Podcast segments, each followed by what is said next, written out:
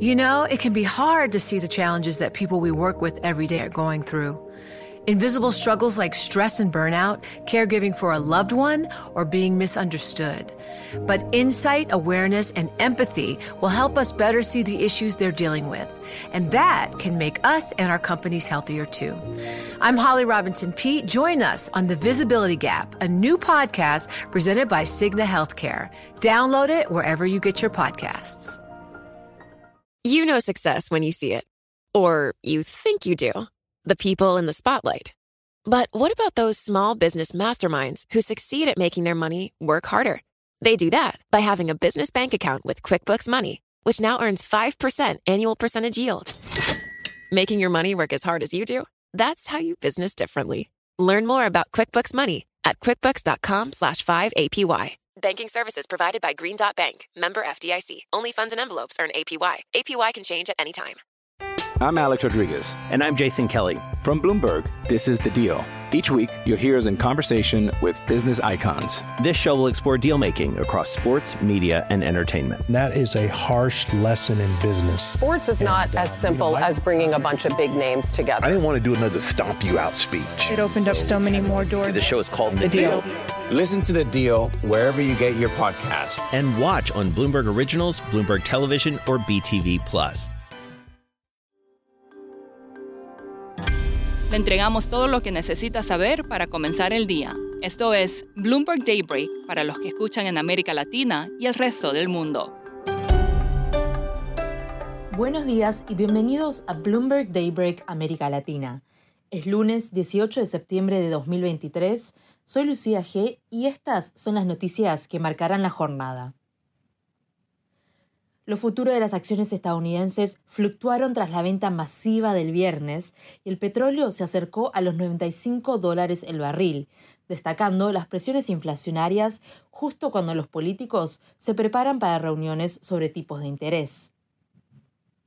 La mayoría de los clientes de Morgan Stanley prevén una recesión en Estados Unidos el próximo año y un panorama más difícil para la renta variable la subida de las tasas ha despertado un mayor interés por la renta fija, especialmente el crédito IG. El yuan chino es el nuevo yen japonés en las operaciones de carry trade. Invesco, Goldman, Citi y TD Securities lo recomiendan como una opción atractiva, incluso cuando el costo de tomar prestada la divisa china se ha disparado en los últimos días. Los defensores del cambio dicen que está impulsado por el debilitamiento de la economía china y las expectativas de que el Banco de Japón abandone pronto las tasas negativas. En temas de geopolítica, el consejero de seguridad de Estados Unidos, Jake Sullivan, y Wang Yi de China se reunieron en Malta para discutir una posible reunión entre Joe Biden y Xi Jinping.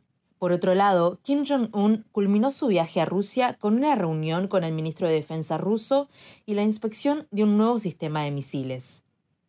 Siguiendo con América Latina, Paraguay se abre a China.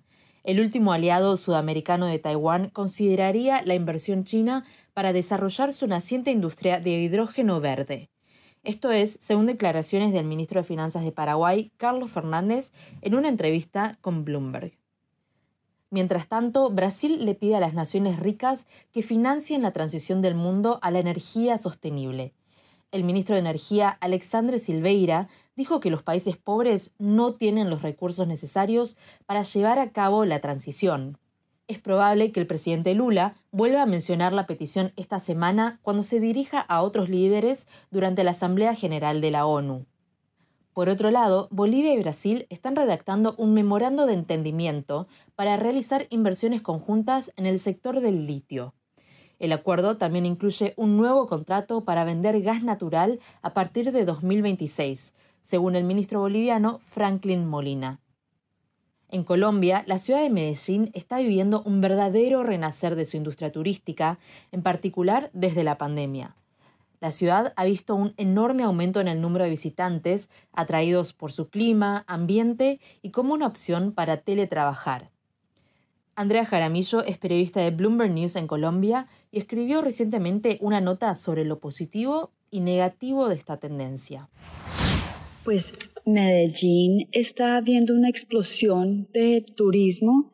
El año pasado la ciudad recibió 1.4 millones de visitantes del exterior, en su mayoría de Estados Unidos, y eso está superando una ciudad muy conocida mundialmente también, que es Cartagena, ¿no?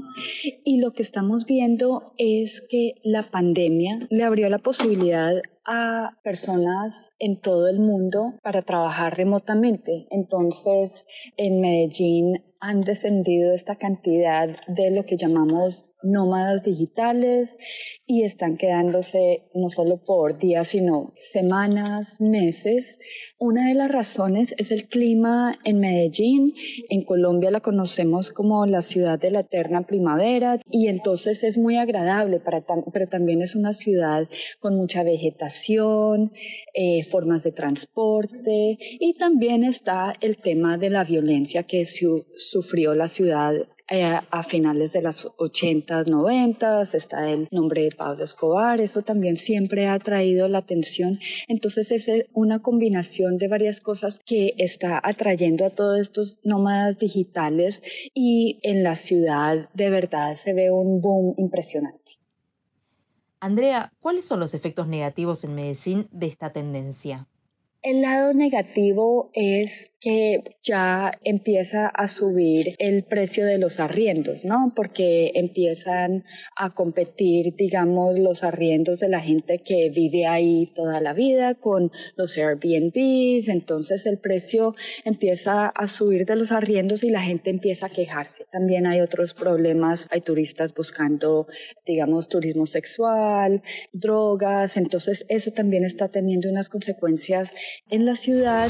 Y por último, celebraciones sin espumante. La demanda de las marcas de champagne de LVMH se está moderando tras el boom post-COVID, con el consumo doméstico siendo el más impactado. El Comité Champagne prevé que sus productores exporten 314 millones de botellas, que son un 3,7% menos que en 2022. Eso es todo por hoy. Soy Lucía G. Gracias por escucharnos. Para conocer todas las noticias que necesita para comenzar el día, revise Daybreak en español en la app Bloomberg Professional. También puede personalizar Daybreak para recibir las noticias que desee. Eso es todo por hoy. Sintonice mañana Bloomberg Daybreak